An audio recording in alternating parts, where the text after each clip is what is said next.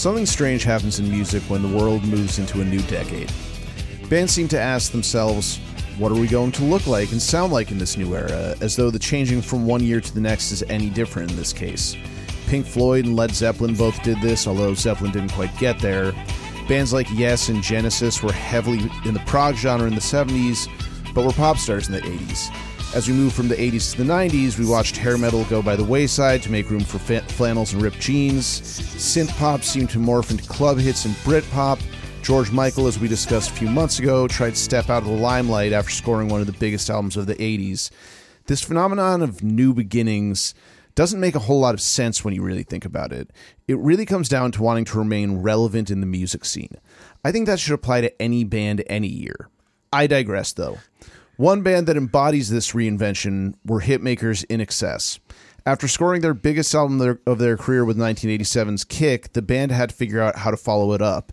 In 1990, they released X, a more dance oriented album that, despite selling 2 million copies, was considered a bust by the label standards. Yet this album still contained a couple of gems, one of which we will discuss today Suicide Blonde. Yeah.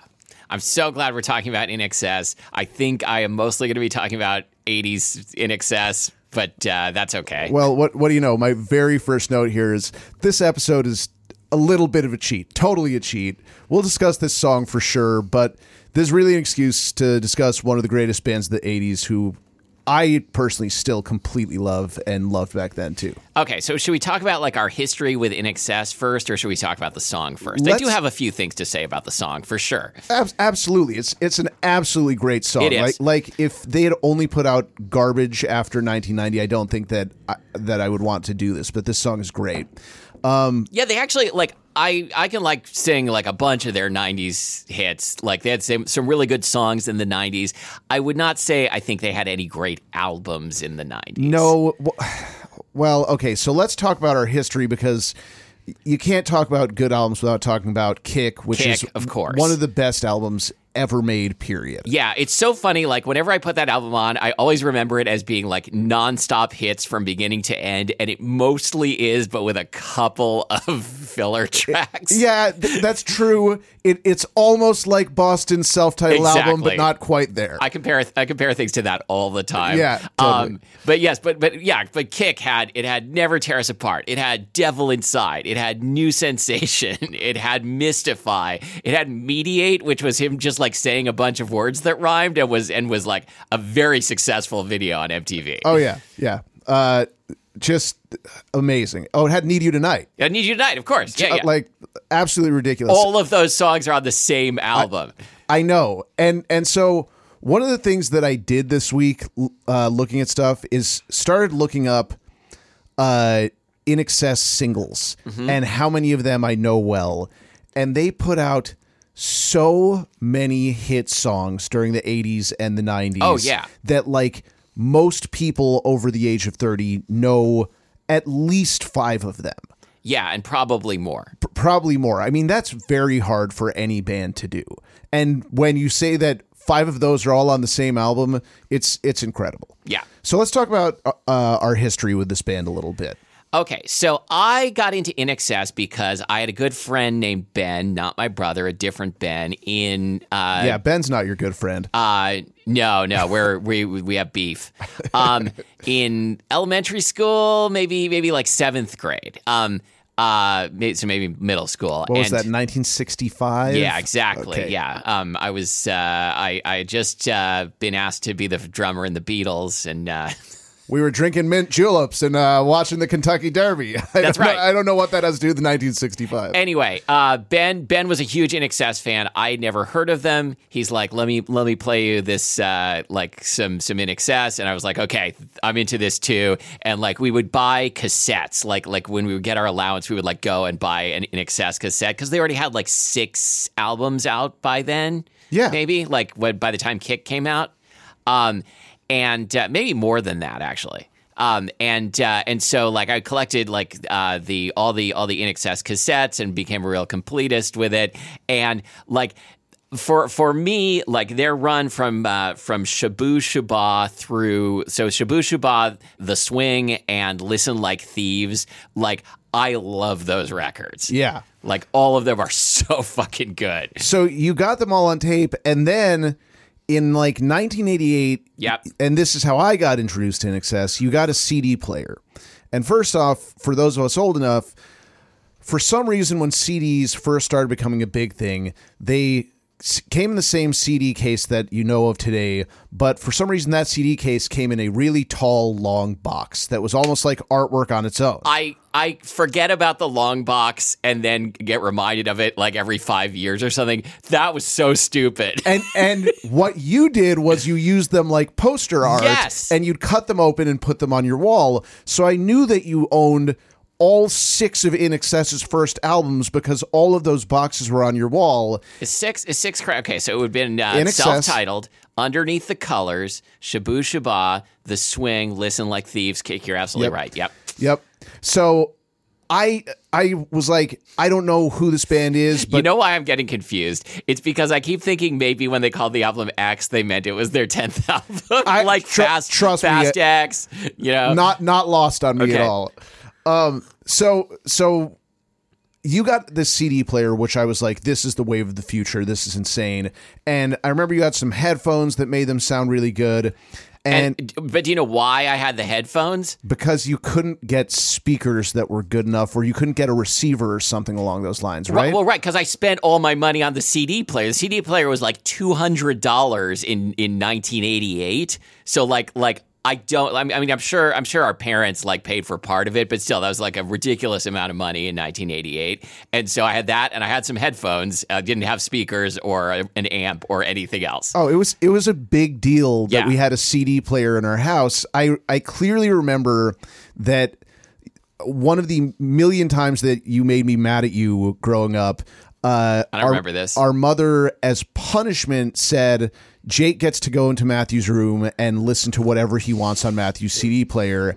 And for some reason, instead of wanting to just start flipping through CDs, I'm like, put Tall Cool One from Robert Plant's Now and Zen on repeat and listen to it like 20 times in a row. Okay, this just is doing. this is just going to be our '80s episode because, like, I I the other day put on I listened to all of Robert Plant's '80s albums and like You also had all of those. Right. They are they are quite cheesy and the production is very 80s in not my favorite way, but there are some amazing songs on those albums and Now and Zen is a terrific album. It is a terrific album, but this is exactly what I was talking Right. about in the intro with like if Zeppelin had made it into the 80s, is that what they would have sounded like? I think possibly Like that is what I'm talking about when I say reinvention. Like why did Robert Plant not just go, well, that Zeppelin thing was really working. Why don't we keep doing that? I mean, do do I have to be the one to break the news about Bonham to you? No, I unfortunately learned that years ago.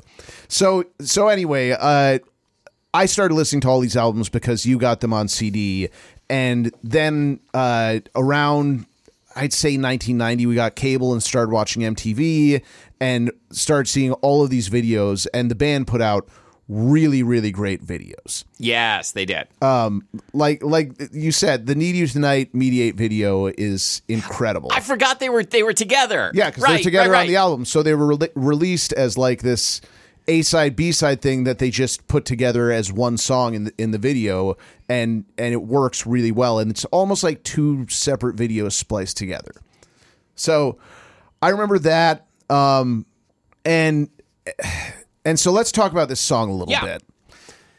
So I think like one of the things that this song highlights for me is that that one thing that made INXS great is they had incredible energy. Like this is such a high energy track without like trying too hard. I completely agree. Like, so th- this famous blues harmonica player, Charlie Musselwhite, Sure. is who plays this harmonica part on this, and it's frenetic and it's energetic, and the song has this like pace to it where it feels like a freight train that's just kind of pushing along. Yes. like through the entire thing. And it's it's the drums.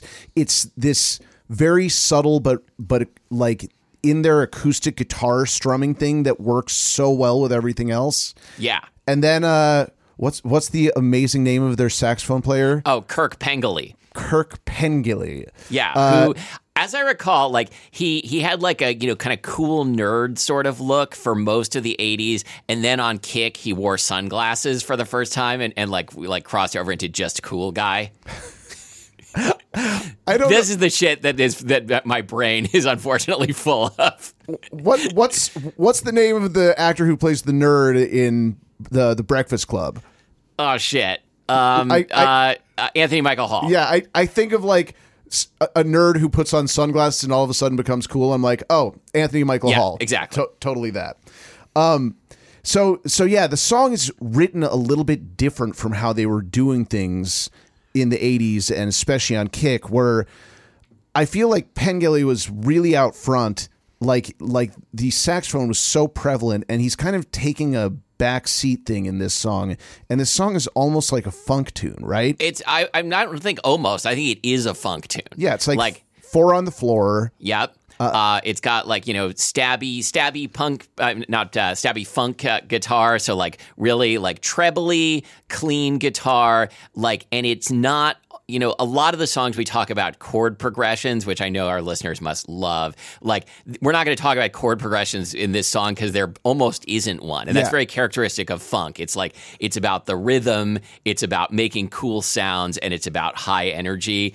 The chorus of this song basically just hangs on one chord throughout the chorus. and and it's got that like Nile Rodgers from Chic. Yes, like, exactly. Like, uh, well, ner- nerding out here, like octave style strumming that that just is total funk type Yep. thing, and then the bridge is also very interesting because Yes. it, it it kind of brings the whole thing down for a minute. It feels almost like it doesn't belong in the song, and yet it works really really well. Like like you're almost you feel like you're going at this frenetic pace. It's like oh, let's take a break for a minute, and and then kicks back in. Yep. And then we should talk about Michael Hutchence here. Yeah, of course. Like uh, just one of one of the greatest singers tragically died young. Um, and uh, like there's so many things about his voice that I love. Like he he could sing really low, really well, and he does in this song. Yeah. Um, like Devil Inside, I think is, is like the most perfect example of that. But like that that's a that's an unusual skill for for a singer who can also sing pretty high. Yeah. Um and and like he was a performer too. Oh yeah, People talk about you you got to see INXS live, right? yes. In uh, there was the second concert I ever saw, '87 That's that's incredible. Memorial And- Coliseum. it was great. And many people consider them one of the best, if not the best live band of the 80s. That like they put out these extremely successful albums, but like you saw them live and it was just as good, if not better. Yeah, absolutely. Yeah, they uh, they and and Hutchence was like the the heart and soul of that entire thing. Yeah, and and Kirk Kirk Pengilly was always out there, like you know, like moving moving the sax, like swinging it. Speaking of heart and soul and Kirk Pengilly, uh, saxophone players or rock bands that have saxophone players. I, I was thinking about this this week with There are a bunch. There, there, I don't know if there are a bunch. I came up with Huey Lewis and the News, Heart and Soul. Mm-hmm. Men at Work, also Australian. Chicago, Supertramp, Morphine. Yep. So okay, so I, I think we we like do you do you only count it if like the sax player is like an official member of the band? First off, yes. Okay. So, all right, um, because because like I think Hall and Oates had a had a sax player that was an official member of the band, Yeah, and He- but he wasn't Hall, nor was he Oates. well, and it's like Steely Dan always has saxophone and always tours with a saxophone, but Steely Dan is technically a duo. Right. Um, okay. So the E Street Band. Sure. Okay, that counts. that, definitely counts. Um, I think I think Arcade Fire has a saxophone player. Not always. I w- Okay. I wouldn't call Arcade Fire a band with a saxophone player. X-Ray Spex. Prob- You're going to say not a popular band. Not right? a popular band. Fine. I, I mean, they're a band. It it counts, but it's it's like I think it's hard to do rock music specifically because I don't want to bring like funk or or 70s Yeah, stuff yeah, into I this. understand. Like like doing successful rock music, throwing a saxophone on top of it is uh treading on thin ice. Like Sure. like it can be really really good and really add to it or it can be like, oh, this is a great song, and the saxophone comes in, you're like, oh, you really had to ruin it there, didn't you? Yeah, I know what you mean. Yeah, like like you know, there's there's there's a reason like Wham only has one sax song. Wait a minute, what's Wham sax? Oh, Careless Whisper. yeah. Damn it, should have got that one immediately. Um, so let's let's go back to his to his voice a little bit because I, I know we have talked about this before. I think, or possibly this is just like a, a detour that I've gotten into with my with my voice coach. Um, you can definitely describe Michael Hutchence as soulful. Like he's a soulful singer. Like you know, you could even say like sometimes he's a soul singer. And like I've thought a lot about like what that means. And I think primarily it is referring to what a singer does with pitch and being like very free with pitch. Um, and so, like, if you try and sing a like a typical INXS song, including this one, and just kind of like stay on pitch, like it is going to sound terrible um, because he slides between pitches in interesting ways. He does, he, you know, he does little embellishments and melismas. He he, uh, you know, this is a very common thing, but he he'll like let let his pitch drop at the end of a phrase in a very musical way, and he seems to be able to do it very uh, intuitively, like instinctively, and it just always sounds musical and good. Right. And that is what soul singing is all about. I I've talked many times on this show about uh, trained musicians versus untrained musicians, and I don't know if Michael Hutchence had years of vocal training or not, but like the ideas that he comes up with are completely his own. Like like you can hear influences here and there, but I'd be hard pressed to be like, well, clearly Michael Hutchence listened to this person, this person, and this person. He was just very much his own thing. Yeah.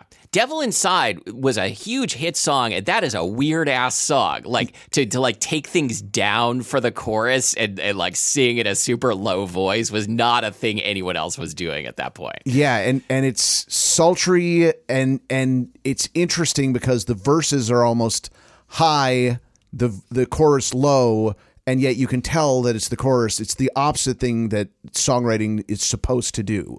Supposed to. Um, I interviewed Michael Hutchence uh, shortly before he died when Holy shit, I did not know uh, when when they released their their last album with him, uh, which was Elegantly Wasted. Yep. Um, and so I was I was uh, writing about music at that time, and I, I did a phone interview with him. And I, I was not very good at interviewing, and I think I asked stupid questions. The main thing that I remember from that interview is, first of all, that uh, uh, someone poured him an ice cold lemonade while we were on the phone, which was awesome. Um. Was it his grandma? it sounded it sounded like he was like maybe like by the pool or something. it was it was very satisfying, and that uh, he said that he had he'd been getting into uh, into ska lately, and I was like, oh, you had you had a couple of ska influenced songs on your first album, and he was basically like, why do you know that? I know everything about you, Michael. I uh I played in cover bands for a long time. Yeah. And I eventually wound up in a cover band where I was playing with a couple guys, one of which had tried out for the rock band INXS show that they Sure, did. right. Which if people don't remember, they came up with this idea that INXS was going to audition lead singers on TV with hilarious results.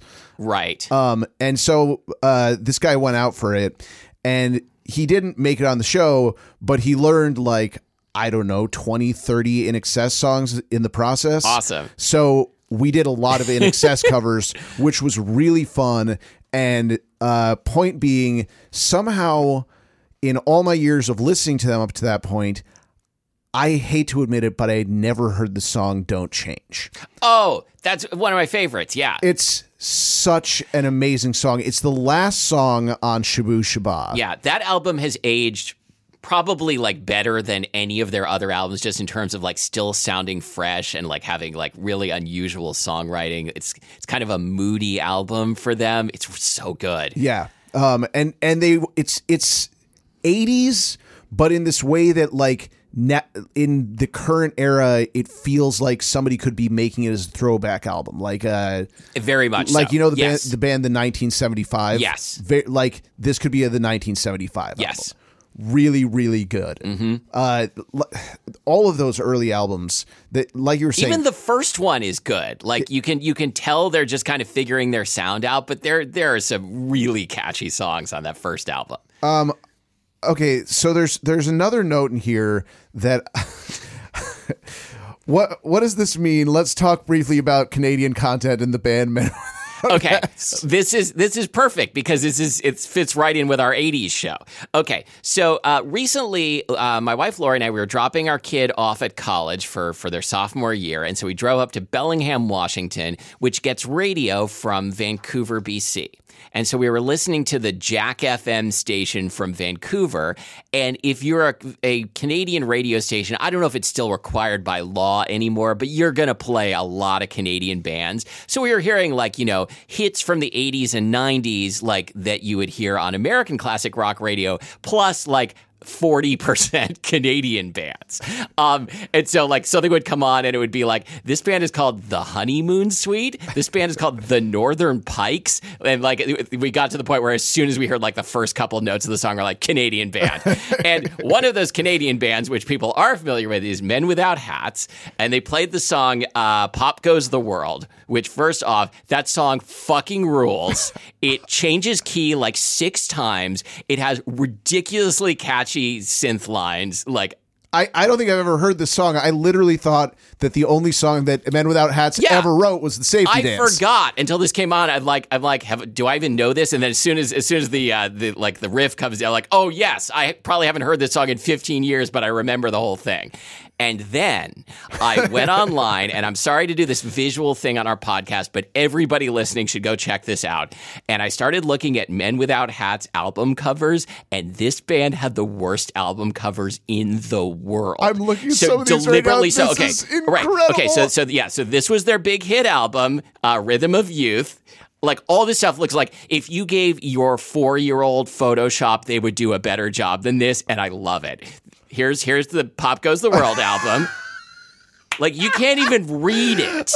Um, and then in 1997, the singer put out his first solo album, and it looked like this. Oh my god! I discovered like, this earlier today, and I was so happy. it- it's like they invented clip art before clip art existed. Yeah. That that is incredible, and and for some reason it feels very Canadian. Like, Mm-hmm. wh- while no no American label would allow a band to do this, they'd be like, "Great song, by the way, we're trashing your album cover. Yeah, yeah. We're we're gonna put something together for you."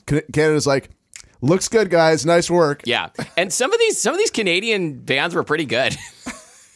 Yeah. Like a lot of there was one like like uh, you know sometimes also then like you know Rush would come on would be like Canadian band, but the ones we hadn't heard of like there was a band that sound, sounded pretty much like Poison but maybe uh, a little better.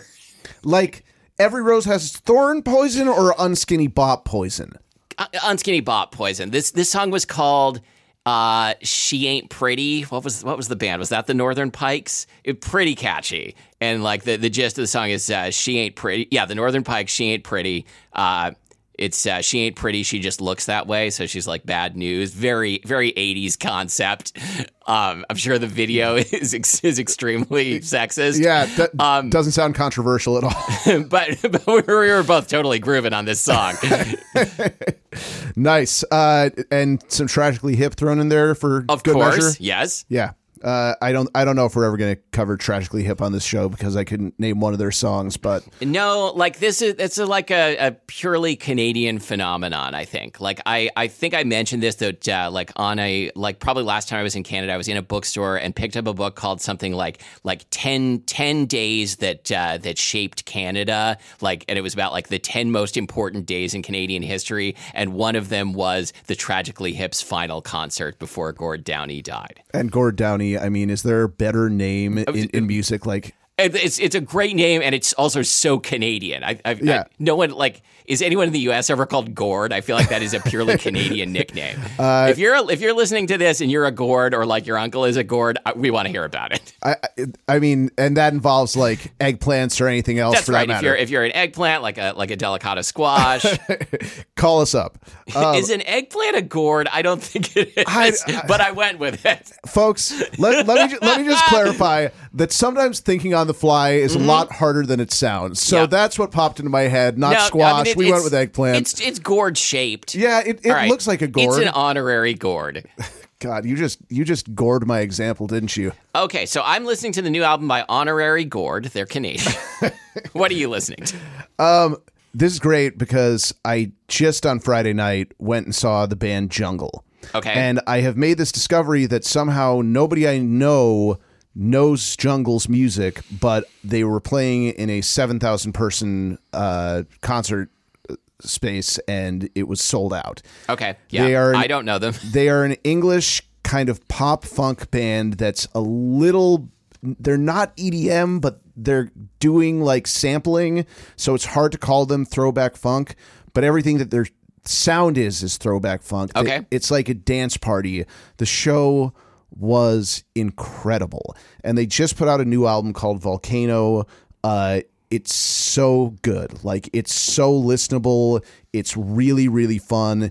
And their last album, Loving in Stereo, was also great. So both of those are worth a listen. And then uh, next week, I'm going to see Local Natives, who are one of my favorite bands of the last 20 years. They just put out a new album, Time Will Wait for No One. Um, Gorilla Manor, their first album, like Such a good album title. the, such it's the place that they lived together when they were first writing music. Mm-hmm. Um, like how when I when I was first writing music, I lived at Mold Manor. Mold Manor, Yeah. totally. Uh, some people might think that's a joke. That's No, completely it's serious. absolutely true. This new album is low energy. Like there have been albums before where I'm like the first couple times I listened to, it, I'm like, eh, di- didn't quite hit it on this one. So I'm not going to say that I don't like it. I need to listen to it a little bit, a little bit more. It just came out, but it's very low energy compared to what they've put out before. Um, I'm gonna yeah, I'm gonna say the same thing about the new Mitski, which uh, I really want to like, but so far not yet. I thought Mitski was going to retire. Um, she did say that sort of, and then and then didn't.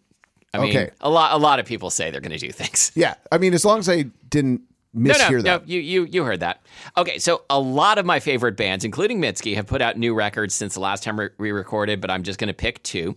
Uh, so Ash, long running. Uh, uh, Straight ahead rock band, I would say, Yeah. you know, alt rock, I guess, from uh, from Ireland, uh, has a new album, and their previous album, Islands, is absolutely one of my all time favorite records. It is every single song on it I love. It is an incredible album and it came out of the singer's divorce and like you know writing songs to work through that which uh which is like, you know, you, you get like an automatic boost in in like authenticity, I guess. This new album sort of is called Race the Night and the gist is sort of and now let's have fun, which is a much less interesting concept. But there's some really good tracks on it, especially the, the title track. Um, and uh, so, yeah, I mean, it's, it's not going to cost you anything to listen to it. Ash, Race the Night. Just check out the title track. And if you like it, listen to Islands. Uh, a Giant Dog. Do you know a Giant Dog? I know a few of them actually, Yeah. but not Um, the, not the band. Well, some of them formed a formed a band over in Texas, and uh, they have a new album called Bite. Uh, all of all of their album titles are dog related, um, and they're they're kind of like a trashy like like bar punk band with really sharp songwriting. And their new album, if, if I am understanding the lyrics that I can understand, it's sort of like a Twenty One Twelve inspired concept album about like freedom and conformity and stuff But but not proggy, more punky. but not more more punky than proggy. It's it's uh, like you know super energetic, trashy, and uh, th- this album I think is really good. And they also have a kind of sibling band with one or more of the same members, the same singer, and I think some of the other s- same members called Sweet Spirit. Who put out an album called Trinidad in 2020? I think that is an amazing record. Interesting. Um, so two more things before we go. Uh, one, I want to promote my show coming up on Thursday, October fifth. If you live in Seattle, Yeah. uh, my band, do. my band Iodot and the Uppercuts are opening up for a great uh, Bay Area MC called Lyrics Born at Nectar Lounge. Mm-hmm. That's so, amazing. I know lyrics born. yeah, yeah. he's he's fantastic. So that's gonna be a really fun show. I also want to give a shout out. I used to be in a band uh, called the Stax Brothers for a few years, and we toured all over the place. And Uh, it was a crazy time in my life, and after uh, I left the band, he, the lead singer hired a bunch of new people, including this guitar player who was very unique and uh, kind of a, a self-professed weirdo uh, who goes by Steel Beans, but his name is, is Jeremy DeBarty. Okay. When he's not playing in Stax Brothers, he does a one-man band thing, which can be very cliche, but he plays guitar and drums and sings and plays keyboard all at the same time very, very, very well. And everybody who'd seen him do it would see him in front of five people and be like, he keeps making these videos online. At some point, this is going to explode. And sure enough, one of his videos uh, got 4 million views in a, a week. And he all of a sudden became friends with Anderson Paak. Oh, nice. And then Tenacious D invited him on tour all over Europe.